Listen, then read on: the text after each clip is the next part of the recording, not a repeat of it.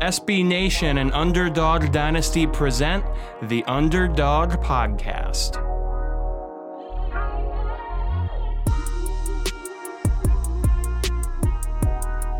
Welcome everybody into another edition of the Underdog Dynasty Sunbelt Podcast. I am your host, Georgia Southern writer for Underdog Dynasty, Brian Stone, joined once again by Georgia State writer for Underdog Dynasty, Zeke Palermo. Zeke, we had our first week of just straight Sunbelt Conference matchups. We had a couple of, interesting results in some of these games, but it was good to see, this conference sort of shake itself out a little bit and kind of isolate who are going to be contenders and who's just kind of the rest of the pack, so to speak. Yep, I've been talking about this week pretty much, probably for 8 episodes now about just how much more important these conference games are, as opposed to these FCS or SEC or what have you matchups earlier in the season, and it definitely didn't disappoint this week. Yeah, so let's go ahead and jump into the first game on the slate from this past weekend. It was the matchup of our teams that we cover. Georgia Southern took on Georgia State. Georgia State came away with the 41-33 win over the Eagles. Everything that I said about Georgia Southern's defense and all of the flaws it had, I feel 100% validated. They absolutely came through with a garbage performance and could not stop Georgia State from doing anything, either on the ground, through the air. They are now, I believe the last I looked, they are now 120th in the NCAA or FBS ranks rather in total defense. So they are now officially a bottom 10 or 11 defense in the entire country. I said this before. Everybody jumped down my throat on Twitter and said I was being too reactionary to the loss to Coastal. I think it's time that they just move on from the entire defensive staff and just start over clean next year. I think it's really hard, when you're 6 games into a season and you haven't seen an ounce of improvement. I mean, they're not getting better. If anything, I'd say they're getting worse than what they were after like week 2 against Nebraska. They played better against Ball State, and that's been the one little uptick, but the rest of it has just been absolute garbage. And then they also turned the ball over 5 times. So you're not helping your defense, which is already, a liability by turning the ball over that much. But the defense, I mean, any time that you score 33 points in a game, you should win. And the fact that they were just this game wasn't even as close as the final score indicated. Would you agree? Yeah. No, yeah, certainly. And a big part of that is because Kyle Ventrice threw 4 picks, right? He finished 359 yards, 30 for 49 passing with 4 picks. But what left me disappointed from the Panthers' perspective was that they only got 10 points out of those interceptions. Touchdown, a field goal, and then punted on the 2 other interceptions.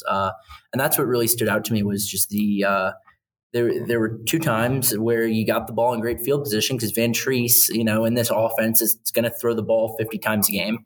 They gifted you the ball twice, and you didn't do anything with it. And I thought, based on that alone, I thought that the Panthers maybe got a little I don't want to say they got lucky, but I think – their inability to capitalize made the scoreline look a lot more humbling than the game actually was.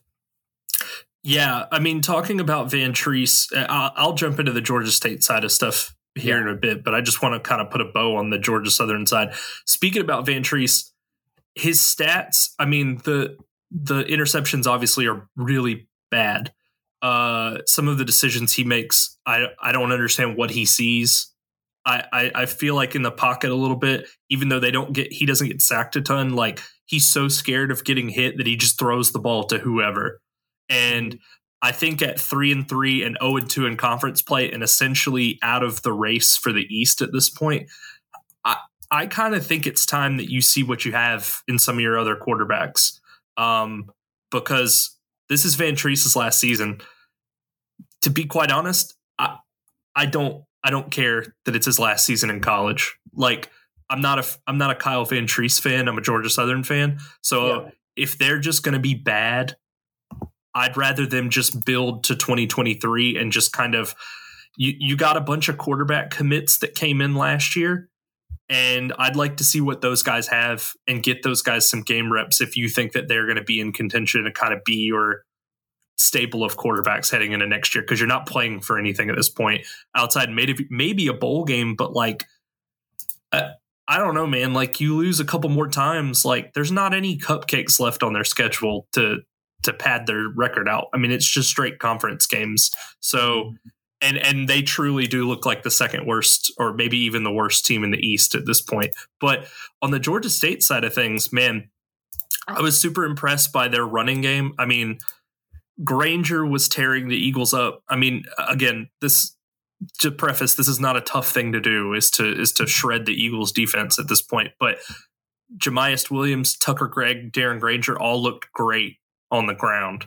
And they ran for 335 yards. You know, it's kind of like, what else can you say at this point? No, yeah, that's what this team does is it'll be Darren Grainger, Tucker Gregg, and then either Jam Williams or Marcus Carroll. Those two guys can just never seem to like line up a good game. It'll be either Williams or Carroll, but between the three of those guys, they rush just so well.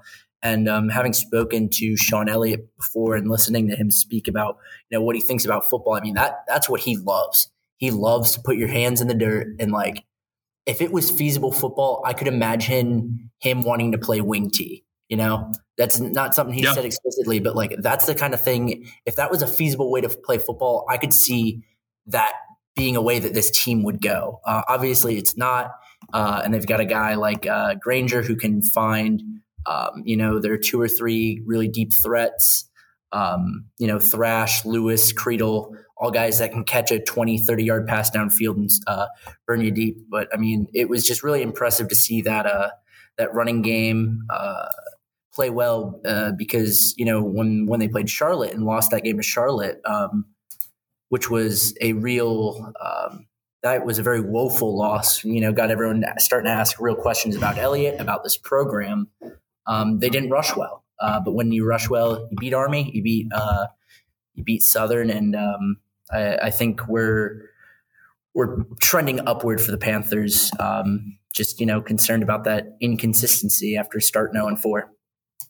Yeah, for sure. And on the Darren Grainger front, I thought he played well in this game. However, he still had a couple of throws that got away from him, especially like when they really needed to convert. I mean, it's all relative because they won, but like when they needed to convert some third downs, I saw some throws come out of his hand that I was kind of like, well, where was that going? Like who was that intended for? And it's a shame that he's a senior. And I don't know if he has like a COVID year exemption that he can kind of tack on and come back next year. But he seems like the kind of guy that if you gave him like another year of seasoning where he was able to throw the ball like 200 plus times, I think he could be pretty good. But it's just he's still, even for what he does well, he still has an errant throw in him here and there where you're kind of like, I don't know where he was throwing that ball or what the decision was there. It's like sometimes the ball just comes out of his hand weird, and I don't really understand it. Yeah, his throwing, I mean, he's a mobile guy, and that's where he excels. When he was at Furman, he was running the ball more than he was throwing it. So that's just not the type of quarterback he is. He has only played 4 years in college, so he does, I believe. I don't know all the exceptions and clauses, but I believe he does have a extra COVID year of eligibility. But I don't know. I think he does what they need him to do, which is pass the ball deep, you know, 4 or 5 times a game, and then, you know, gain yards on the ground. So I agree with you that, you know, if he could polish up some of like his mechanics, it's a little sloppy at times, or his he's at times reckless in the pocket, decides to tuck it a little too early. If he can straighten those things out, I think he can be a very good quarterback. I don't think he'll ever go to like, you know, the NFL level. I think he maxes out at these Group 5 schools at college, but he's got a chance to be one of the better Sunbelt quarterbacks if he sticks around next year. For sure. I don't, this may be aiming a little high, although I don't know how these like quarterback whisperer type coaches that the pros work with in the offseason work. Mm-hmm. I don't understand. I don't know if they are able to work with these college guys or not, but like if he could get with whoever fixed like Jalen Hurts' throwing motion, who like improved a lot this year in the pros, yeah, I feel like he could make some real strides. But I mean, like I said, I don't understand. I don't know if with the COVID year stuff, like if he can come back another year or not. So we'll have to see how that goes. But all in all, Georgia State picks up its first conference win and moves to 2-4 this season, 1-1 in Sunbelt play. Georgia Southern drops to 3-3 and 0-2 in Sunbelt play. Getting into the next game here, James Madison let Arkansas State hang around for a while. I mean, through three quarters, it was 21-13. So it wasn't exactly like James Madison was blowing, you know, the Red Wolves off the field, although the final score indicates that that may have been the case. But, you know, 3 fourth quarter touchdowns is going to make this one look a lot more one sided than it was. Todd Centeio for the Dukes just continues to be sensational. 394, 4 touchdowns, only threw 9 incompletions on 37 attempts. Yeah, he may set all-time Sunbelt single-game passing records next week this Saturday when they take on Georgia Southern. It's just, it's going to be a bloodbath. But good win for James Madison in this one. Just a minor little side note: this game hit the over, which is something that both of us had kind of agreed upon last episode. Yeah. And James Madison covered the spread, so. All in all, I'd say this game went just about how I expected it to. Yeah, you're talking about Centeio. I mean, he's a huge part. James Madison, after this most recent AP poll, first Sunbelt team this year to crack the poll. They're 25 ranked 25 going into next week. So, yeah, Centeio, I think, assuming Southern is as Swiss cheesy as they were against State, Centeio is going to, you know, drop 450, if not 500 yards pretty easily. I was, like you mentioned, a little disappointed that they weren't able to pull away any quicker. You know, they didn't, neither team scored in the first, and James Madison, as you said, was only up 14-3 at half. But I mean, they didn't really put this game away until well into the fourth quarter. So if we were to look at negatives for this game, which is what I love to do, you know, I can't let any team go away without having a perfect game. It was just the fact that they had a fairly dry first three quarters. Signals potential when you start to play better competition, but at the same time, if you're JMU right now, you're looking at yourself and you're saying maybe we are the best competition we're going to have in the Sun Belt. Oh, for sure. I mean, you know, you look at the rest of their schedule, they get Coastal Carolina in the season finale. But other than that, I mean, you know, we both think Georgia State has some potential, but like, I don't think they're as good as James Madison. No. You know, they play Marshall, who has week by week seems to look good. And then they act like they have never played football before when they play Troy. So, and then they play like Old Dominion, who struggles offensively. They play Georgia Southern, who, like I said, has an absolutely terrible defense. But I mean, not that it's going to matter because James Madison can't win the conference, or the East, rather. I mean, they can finish first, but they can't go to the conference title game. But they play Coastal at home in the finale, and I think that'll be a really interesting game. But then I was looking as well, Percy, I don't want to butcher this guy's name, but I'm going to give it a shot. Igie Obese, their running back, yeah. Mm-hmm. played well as well. Played good as well. 21 carries, 158, 2 scores. Yeah, man, like I said, this may have been just a little like they kind of let Arkansas State fly under the radar against them for a bit. But James Madison, I mean, clearly the superior team. I mean, I say it was only 21-13. It's still a one score lead with a 2-point conversion. So it's not as if like it was a field goal game back and forth. Yep. But yeah, good win for James Madison. 5-0 overall, like you said, got that top 25 ranking. 3-0 in Sunbelt play. Arkansas State drops to 2-4 and 1-2 in Sunbelt play. Just before we move on, I thought about this in my head. I'm ready to say that Kirk Cignetti for the Dukes is the second best coach in the conference behind Chadwell.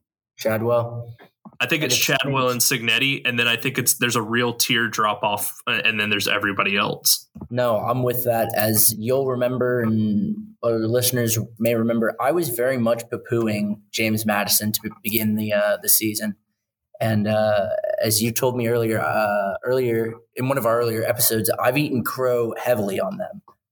This team has just absolutely far surpassed anything I could have pictured for a team moving from FCS to FBS. And so Cignetti, I mean, hats off to him for having been able to make that transition. Like, to call it flawless would perhaps be an understatement here. It's just like, it's been better than I think anyone could have anticipated. And I mean, that's just applause worthy for him.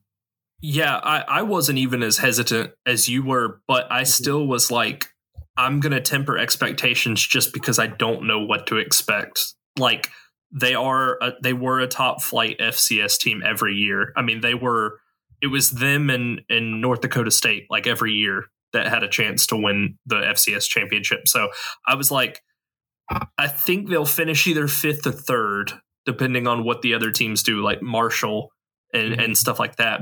And where, like, App slotted in and all that.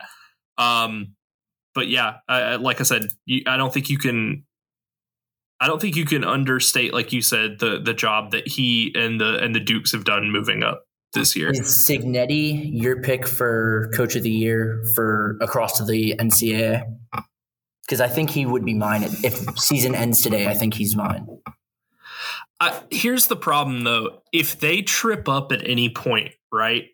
Let's say they lose to Coastal in the finale. I'm not saying that's going to happen, but let's just say, like, for the sake of argument, I think that they'll obviously fall out of the top 25 unless Coastal is ranked also by that point. But I just think that there's going to be somebody. I think that when it comes time to vote for Coach of the Year, they're not going to give it to someone who's a G5 coach, even though, like, Chadwell won it 2 years ago.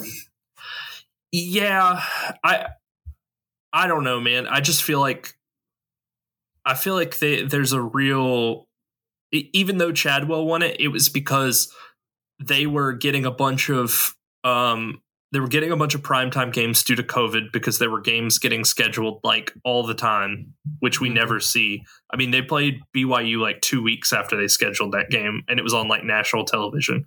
I think they got a lot of I think they got a lot of press because of that year and how wonky it was with games getting canceled left and right and games getting scheduled.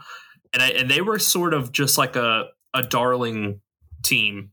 And James Madison's been getting its props, but with this being more of a normal season, I mean, I could just as easily see them giving it to, like, Steve Sarkisian at Texas and being like, well, Texas was garbage before he got there, and they were garbage last year. And now they're, you know, a 2-loss team that lost to Alabama and then lost another game with a backup QB. So, you know, you have to kind of give that to them. I don't know.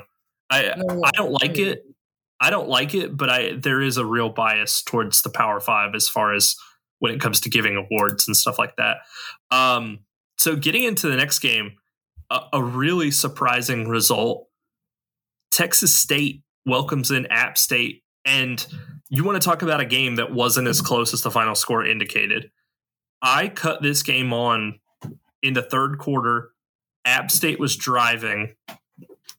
They had it down to the Texas State 6, and they were down 24-3. And when Chase Brice dropped back to throw, I believe it was a fourth down, I said, App State's going to score here. They're going to end up going, it's going to be 24-10, and they're going to win this game. Having been down 24-3, they're going to pull exact reverse of what James Madison did to them a couple weeks ago. And I couldn't have been more wrong. Tory Spears, the DB for the Bobcats, picks off a pass and takes it 94 yards the other way. Texas State takes a 30-3 lead, and that game was over at that point. It was like App State just had all the life sucked out of them. And listen, Zeke, looking at the final stats for Chase Brice, you would think that he was very good outside of the pick six. However, all of that yardage and touchdowns and stuff came in absolute garbage time. Yeah. I wrote down what his stat line was before he threw that pick six. He was 15 of 19 for 150 yards, no touchdowns, no picks. Okay. And then he throws that pick six. So he was not helping them in this game. And I sort of think this is lend a little bit of credence to like what I was saying in preseason, where I have real reservations about his ability to win them games. And you saw it a little bit with the 28-3 comeback that James Madison had against them. And you see it here. I mean, they're down. They have a chance. And I mean, he threw it. He hit Tory Spears right between the numbers with the ball. Yeah. So I don't know, man. Like, and I see App fans on Twitter, like they're calling for Sean Clark's head, which I'm like, unless you guys lose out, it's not happening. Like he's coming back next year. So you can go ahead and get over that. But yeah, just a weird, uncharacteristic loss by App State here. You say uncharacteristic, but I'm going to challenge you with this. Texas State scored in all four quarters, 7, 17, 9, and 3. And what have I been saying about App State week in, week out, week in, week out? They do not play four quarters of football. You know, they didn't against James Madison. They didn't against North Carolina. They didn't against Troy. This is not uncharacteristic. This is Texas State said we're going to play four good-ish quarters of football. Not, you know, not great, but good quarters of football. And we're going to let App State shoot themselves in the foot. It may be premature to call for Sean Clark's head, but you've got to cut this out. You've got to give me four quarters of football. It was, 24-3 at half. That three only came on the final play of the half. I say it's uncharacteristic because they typically don't lose games like this to conference opponents where, I mean, the game was over with like 10 minutes to go in the third quarter because they were in such a deep hole that there was no way they were going to be able to claw their way back out of it. Now, we've seen them lose ugly to the top of the conference last year with Louisiana. You saw it in that first matchup when they played on like a Wednesday or Thursday night or something like that. That was an ugly loss, but Louisiana won the conference. Texas State, we've been talking about for weeks now, Spavital being on the hot seat. I mean, Zeke, do you think this saved his job? I mean, it's one game, but like they're now 500 in conference play and for the season. Neither one of us thought that App State was going to lose this game. Do you think that Texas State now kind of has to reevaluate maybe what they have in Spavital? I mean, he saves himself another day because now they play Troy next week or this upcoming week. You know, probably a loss. But then you play Southern Miss, which you can win. Then you play UL Monroe, which you can win, right? And you're looking at a very feasible 5-win season, and that's better than they've been doing. Yep. You don't fire your coach after you do better than you've been doing. So he saved it. You know, it's not to say that this game is the sole reason Spav's going to keep his job, but he's going to see next year primarily because he beat App State.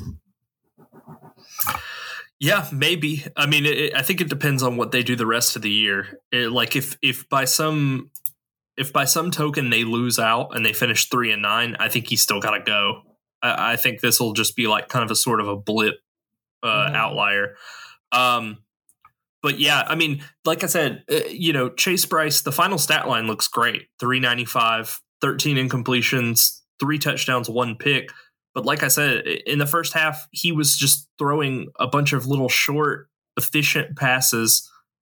And I don't know if it's because they lost all their receivers from last year to this year. He's not really pushing the ball down the field until it's like absolutely necessary.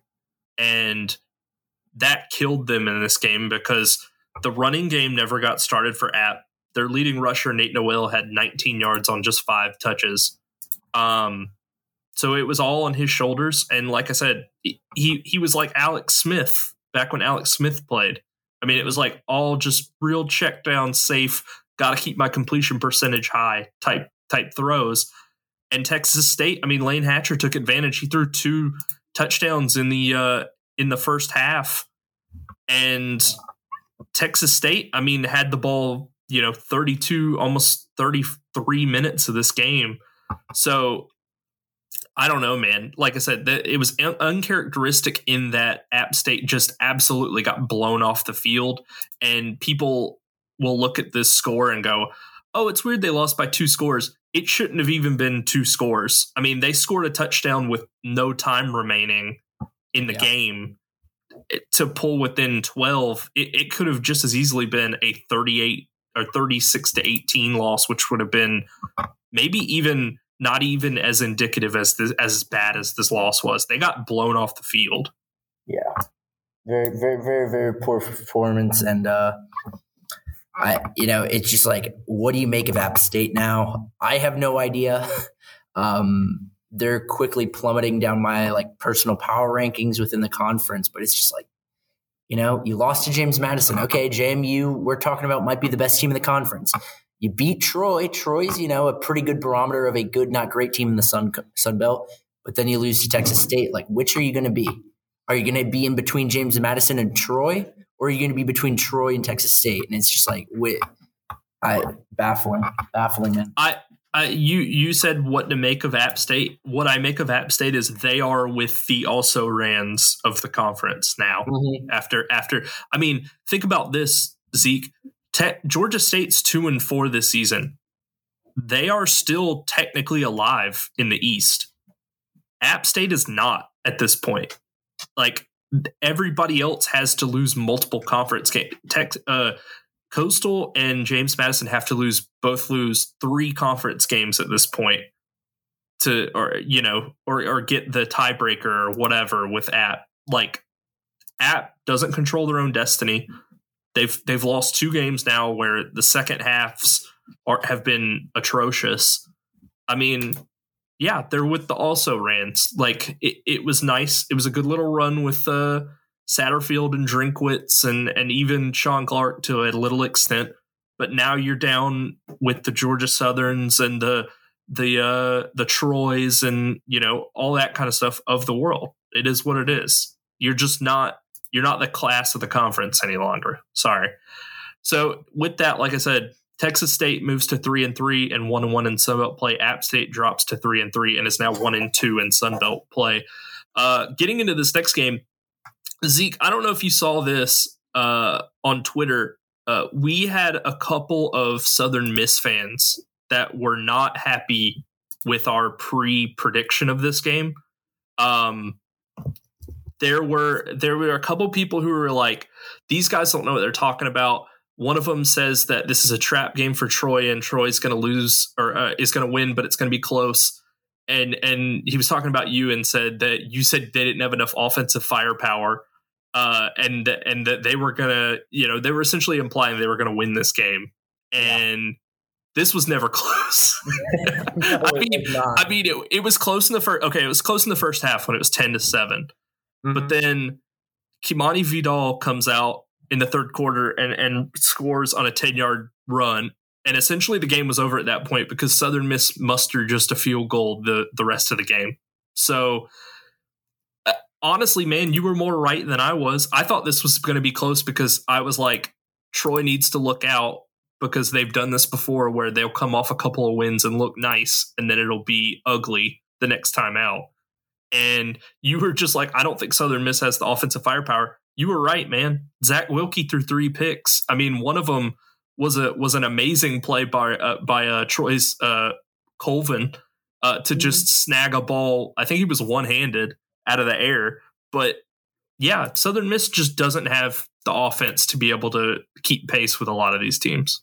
Nah, holding Troy to 27 is like if the opponent is scoring 27, that's a winnable game, right? Obviously, you've got to put together a strong offensive performance yourself, but 27 is outscorable. But look up and down Southern Miss's roster, and I don't know what type of delusional you have to be to not see this. We thought Frank Corr was going to be the next Messiah. He's not, right? There's no one else on this roster that has any sort of, first of all, name recognition, right? Which I think is a huge barometer. If you're looking at guys and you've never even seen their name, obviously you and I have are a bit more in tune, right? But if a casual is looking at this and there's not even a single guy on this roster that you can recognize, that's a great barometer for what can you do? Jason Brownlee led Southern Miss in offensive yards last game with 105 receiving because he caught the ball 12 times. That's under 10 yards a reception. Like, there's just nobody. Like, I'm not saying I can go out there and do better than these guys, because these are talented football players that are being paid or, compensated to play football at a very high level. But as compared to a team like Troy, as compared to other teams in the Sun Belt, offensively, they lack that. And for people and Southern Miss fans, I get it. You're going to be a homer, but if you're an outsider or a neutral in this sort of situation, you've got to be something's got to be loose if you're going to look at this team and say, yeah, they can outscore Troy. Yeah, they can outscore Troy, notorious for having one of the best defenses in the conference. Yeah, they can do that. Ridiculous. Well, I know, Zeke, that this is your first year doing the pod full time, but yeah. So one of the things you have to get used to is anytime a team, and I've dealt with this for for years now, because I've been doing this a while, on and off, probably going back 6-7 years.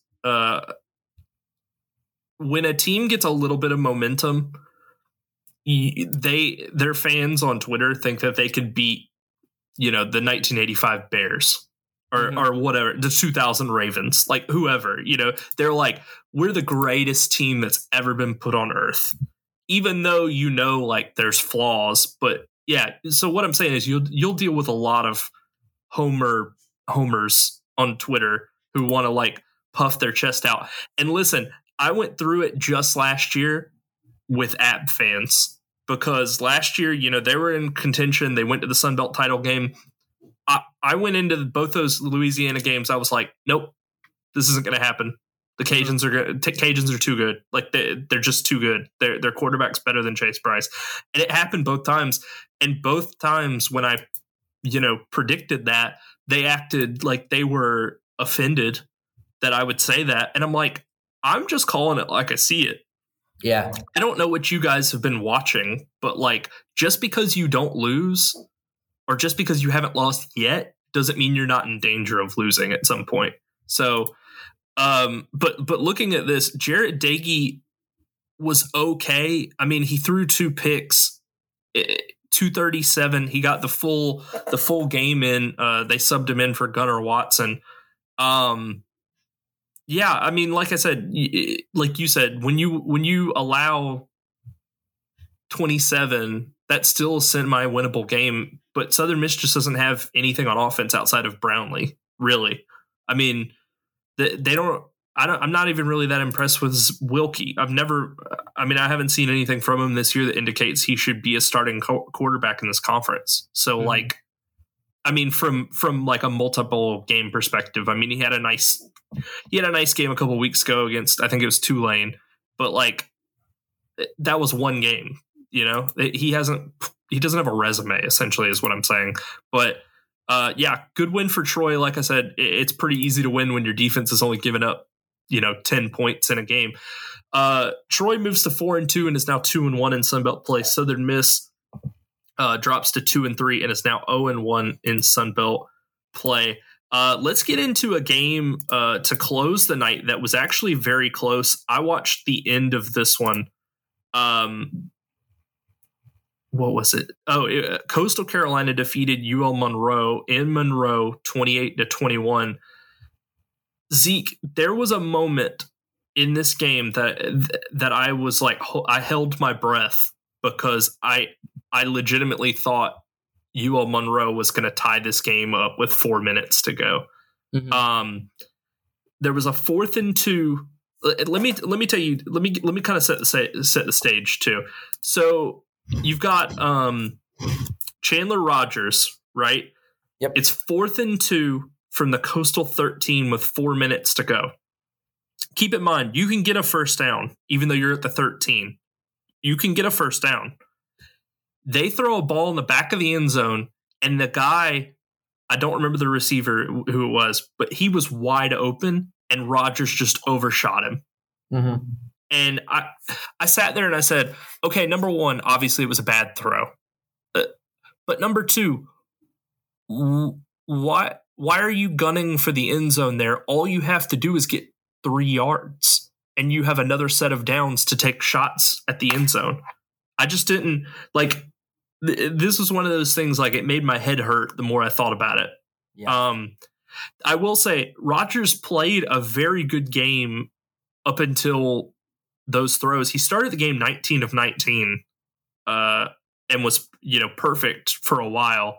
And he finished the game with only 3 incompletions. But that one at the end of the game was absolutely backbreaking and single-handedly lost the Warhawks the game, because, like I said, he maybe even could have run it himself and gotten 3 yards. I mean, they were moving the ball at will against Coastal's defense, especially, they get the ball on Coastal's 31 to start that drive. I mean, they only got 18 yards out of 7 plays.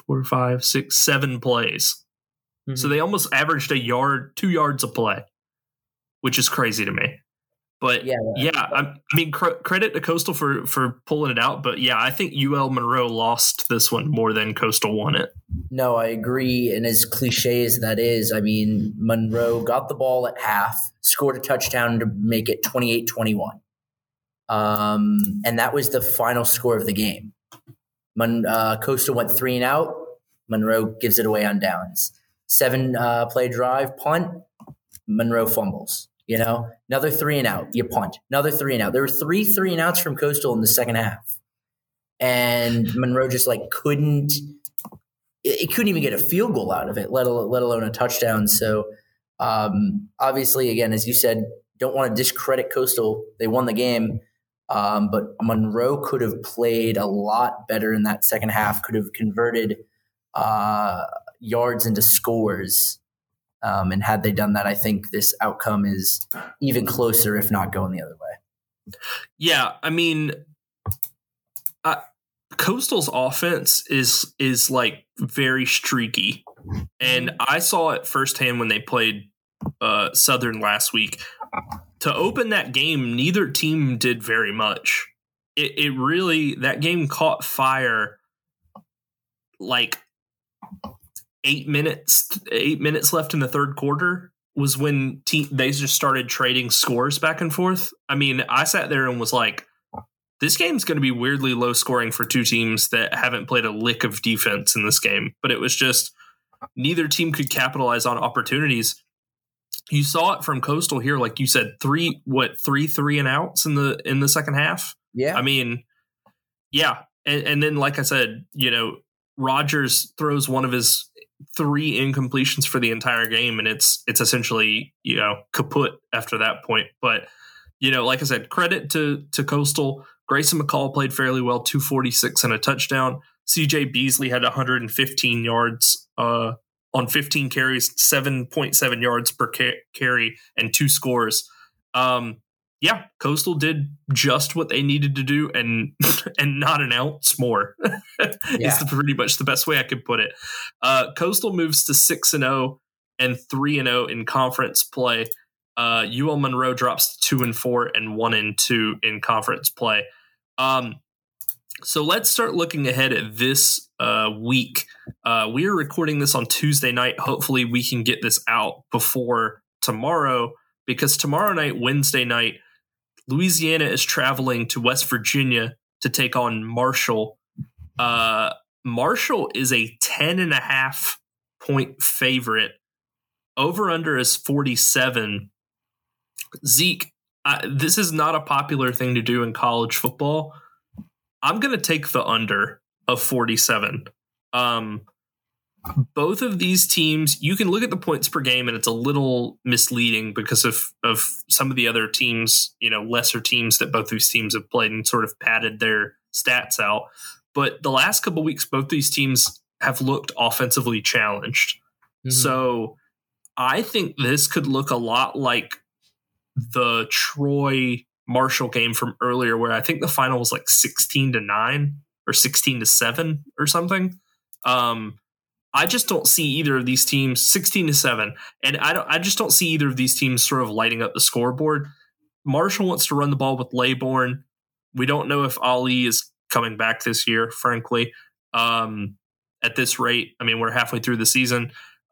Columby has had his struggles.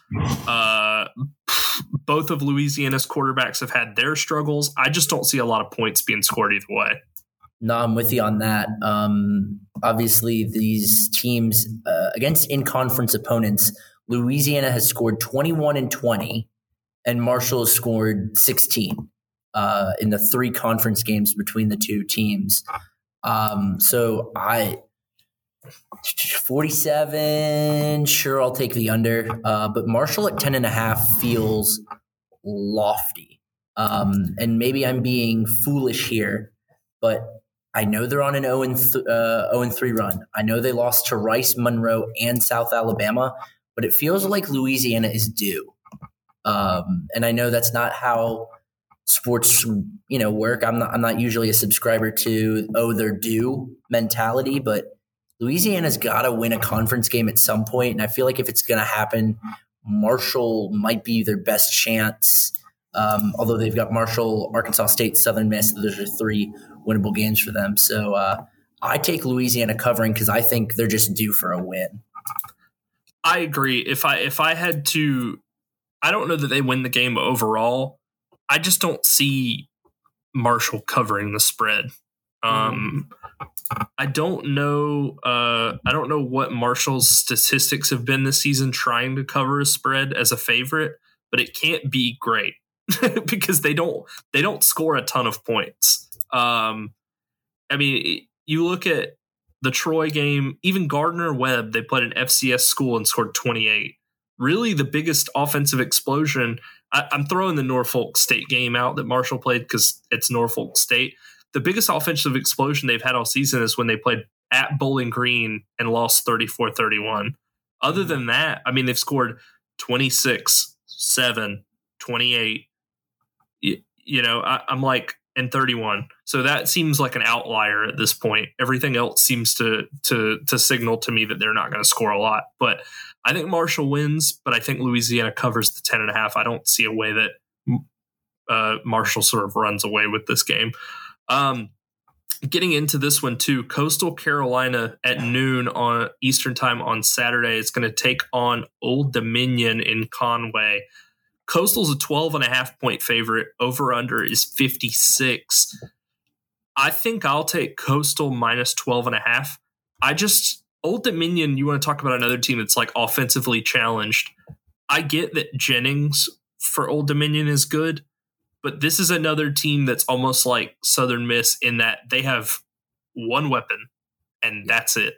So I think Coastal, even though they've looked pretty shaky at times in different spots this year, especially lately, that game against Southern was way closer than it should have been. The game against ULM, like we just talked about, was way closer than it probably should have been. Those teams could at least score points, and Old Dominion does not really score points. They're averaging 21.6 a game. Yeah, give me Coastal minus 12.5. I'm with you on that. As much as we can talk about Old Dominion having the extra week after not playing, or catching Coastal on a bit of a slump, like it's the same thing like we talked about Southern Miss. Who does Old Dominion have? Who on that roster outside of Jennings? And I'm not even comfortable saying Jennings because I think it's more of a product of volume than from talent. Obviously, he's a good receiver, but I think he's benefiting a lot from having just, the bulk, a third of that offense's receptions. So it's just like, point to me anybody, offensive or defensively, that Old Dominion, that is going to make an impact for Old Dominion in any chance of making this less than a 2-touchdown game for Coastal. Yeah, I agree. I just think Old Dominion is probably – they're probably one of the bottom teams in the conference just because of their lack of offense. I mean, they play enough defense. Their defensive stats aren't great, But like, if you look at the games they've won, and even the ones that got close where they played like Virginia, I mean, they play enough defense in key spots to keep them in games. They just don't score. So like all of their wins are like low scoring affairs. And I just don't see, I mean, Coastal is averaging 35 a game. They average almost 460 yards of offense. I just don't see Old Dominion scoring to keep up with Coastal unless Coastal's offense just has like the yips or something. I don't know. Yeah. Over under is 56.5. I'll take the under. Okay. So getting into this next game, 3:30 Eastern time kick. Troy welcomes in a freshly, I don't know, upsetting team in Texas State. Texas State coming off that big App State win. Troy is a 16-point favorite, which I feel like is high. Troy has done some nice things this year, and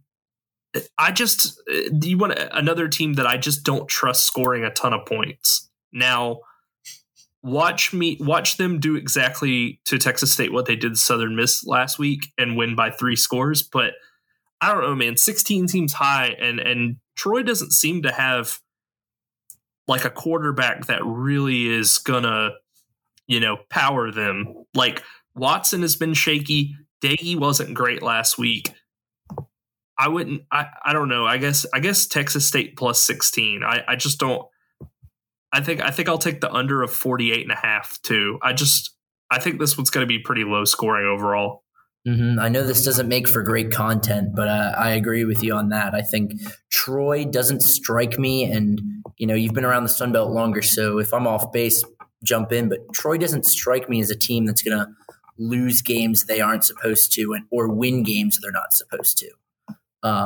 And that's how it's been post Neil Brown. Yeah. When Neil Brown was the coach, they were a true – I mean, you didn't see it because App won a lot with Satterfield, but when Neil Brown was there, they were easily the second-best team in the East. I mean, it was not really even a contest. So since that, when they've had Chip Lindsey and now with this new coach, I think this guy's got them going in the right direction, but it's going to take some time to get where they need to be offensively because right now they're just not – they're not there. No, yeah. I'm with you on that. I think 16, I agree with you, is a little high. Although I think Troy has the defense to hold Texas State to maybe 14 points. So it's just a matter of how many points do you think Troy will be able to score? Well, like I said, I'd tentatively take Texas State plus 16. I think the hope is that Layne Hatcher doesn't turn back into a pumpkin. And just, throw 2-3 picks in this game and just take Texas State completely out of it. So, yeah, that's kind of where we both stand on that. 4:00 Eastern time, James Madison travels to Statesboro to take on Georgia Southern. JMU is a 10.5-point favorite on the road, over under 67. I'm actually very shocked JMU's only a 10.5-point favorite. I think JMU could pretty much write in their score, to be totally honest. I think I live in Kentucky. I may drive over to Indiana where sports gambling's legal and throw a little bit of money on James Madison minus 10.5. I don't think this one's going to be pretty at all for people who like Georgia Southern like myself. And that's me taking away what they've done or haven't done, play defense this year. So I think James Madison absolutely rolls in this one. I think 10.5 is very low. We talked about it at the top of the show. Centeio has just been lighting it up. I mean, 15-1 touchdowns to interception. That's borderline godly. And as we saw last week, as we saw against Coastal, Southern doesn't have a secondary to speak of. And to further compound that, James Madison has done a very good job defending the pass, which is what Southern has been relying on for a bulk of their offensive production this season. So 10.5, I agree with you. Maybe I come pick you up from Kentucky. We go to Indiana together because I'm putting a mortgage on this one as well. And if you look, every time that the Eagles have played a team with a semblance of a defense, Ventrice has turned the ball over.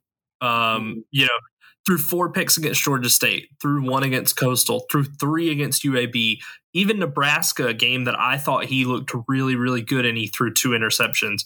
He cannot stop giving the ball to the other team.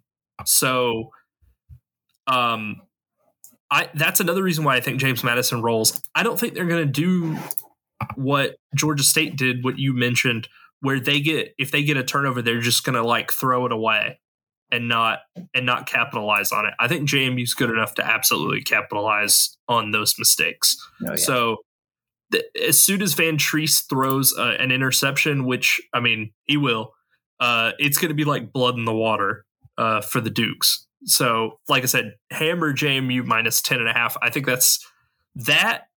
And the over in Georgia Southern, Georgia State that hit last week are the 2 easiest bets that I've seen all season. JMU, I'm legitimately not shocked they are. I'm shocked they are not a 17-point favorite, to be totally honest. Sure. So getting into this next game, 7 p.m. Eastern time on NFL Network, weirdly enough, UL Monroe travels to Mobile to take on South Alabama. Speaking of, South Alabama is a 17-point favorite. South Alabama coming off of a week of rest following their win over Louisiana 2 weeks ago. I think South Alabama does roll in this one. I think now that they have got the momentum in the West as easily head and shoulders the best team on that side of the conference, I think that they're just gonna tee off on some of these teams they have to play the rest of the way. I mean, listen to the rest of this conference slate for the year that they have remaining. UL Monroe, Troy is their toughest game easily in a couple weeks. Hardest team that they have left to play. So that's 1. But then they play Arkansas State, Georgia Southern, Texas State, Southern Miss, Old Dominion. So basically there's only 1 losable game on their schedule, and it's when they play Troy. Yeah. So I think that they're going to finish – man, this is crazy to say. There's a legitimate chance South Alabama finishes this season 11-1. Because if they beat Troy, if they beat Troy, they're 11-1, which is wild to me. I'm with you on this.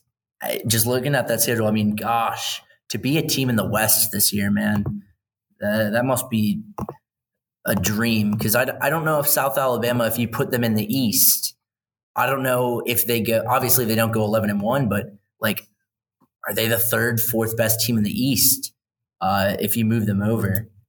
Well, I also think the fact that they avoided in the scheduling, like you said, staying in the West, they basically scheduled the bottom of the East and then all the other West teams that are struggling. Mm-hmm. So, I mean, I don't know and I guess we'll see it in the title game between Coastal, presumably, and South Alabama. I don't know what a South Alabama James Madison game would look like. I'd be interested in seeing it, but we won't see it this year under any circumstances. So, yeah, it's crazy to me that South Alabama could finish the season 11-1. I didn't even realize that until I looked. I mean, they're the only Power 5 team they play this season. They lost to UCLA by 1 point. They don't play another Power 5 school the rest of the year. All right. It's just like that's how it goes, right? You draw a really, really good year where you're playing – Southern, where you're playing Old Dominion out of the East. You beat the only team that would have really competed with you in UCLA, and that'll happen. That's just kind of how it goes. I don't have a ton to say because we didn't get to really watch South Alabama last week. But it's just like we were talking 2 weeks ago about, man, South Alabama might be the best team in the West. And after Louisiana's performance, they had a week off, but like, I don't know. I just don't have a ton to say because I feel like it's pretty cut and dry. Yeah. So getting into the last game of the night, Arkansas State is going to take on Southern Miss, 7 o'clock Eastern time. Southern Miss is a 3.5-point home favorite. This is going to make the fans of the Golden Eagles mad again. I think I'll take Arkansas State straight up in this game. I think they win the game. I think they have more offense. I think Southern Miss, we've talked about this, does not have enough offense. to keep pace even with Arkansas State. And Southern Miss's defense is not that great. I mean, they give up 384 a game. So I think Arkansas State wins this game. I mean, I just don't know where the points for Southern Miss are going to come from. I had that concern last week when they played Troy. They didn't score any, especially in the second half.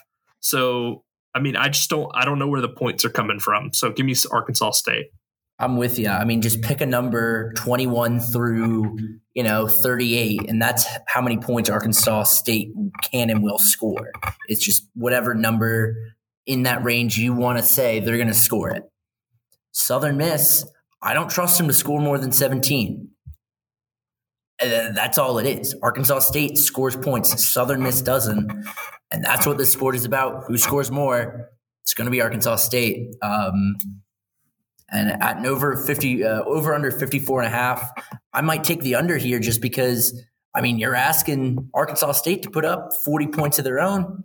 That's not super easy. So I'll take the under, but Arkansas State definitely plus 3.5. Yeah, I like the under pick, actually. I could see the final score of this one being like 35-14. That feels super, super feasible. Or 30-14 or 28-14, something like that. I just don't – I could see Southern Miss playing a hint of defense, but the Tulane game, the further we get away from it, seems like an absolute outlier.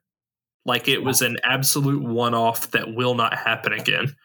But, yeah, give me Arkansas State. So as we sort of wrap up here, Zeke, are there any Sunbelt games that sort of catch your eye? It's a little bit of a tough week for this kind of portion of the broadcast because it's a lot of top teams playing a lot of bottom teams as far as this goes. So, but is there anything that kind of excites you, I guess, about this week's slate? Obviously, having a game on Wednesday just excites me because now we go Wednesday, Thursday with football. There might be in the new of your Friday games from Friday and Saturday games. So I just love the idea that we have football on Wednesday. That gets me really giddy. But I'd like to see Coastal be a bit more dominant than they have been and fix their offensive woes against Old Dominion. And obviously, that being a noon game, there's not much else going on at that time. So I think that'll be the game I'll be watching most closely just to see if they can figure out this slip that they've been experiencing over the past couple weeks. Sure. So I think the one thing that I'm looking for the most is not even so much of a game. It's just an overall performance. I want to see if Texas State can keep this momentum from beating App last week. They play a tough team in Troy with a good defense, but I just want to see if they can kind of string together. They don't even have to win this game. I'm looking to see if they are competitive and keep pace with Troy and don't just, sort of say, that was nice last week, but we're just going to fold like a cheap suit this week against a good defense. So we'll have to see if that takes place. Zeke, as we sort of wrap up here, any final kind of parting thoughts and tell folks where they can find you on social media? No, I think we hit everything, but I am on Twitter for the Southern Miss fans. You can hit me directly at Zeke Palermo, ZekePalermo. I expect to see you in my mentions. If not, I will be quite sad that you wouldn't say it to my face. Brian, how about yourself? Yeah, you can find me on Twitter at WatchTheStone. I have been at war with several Sunbelt fan bases for a while now, so I know what it's like, man. So overall, thank you, everybody, and this has been another edition of the Underdog Dynasty Sunbelt Podcast.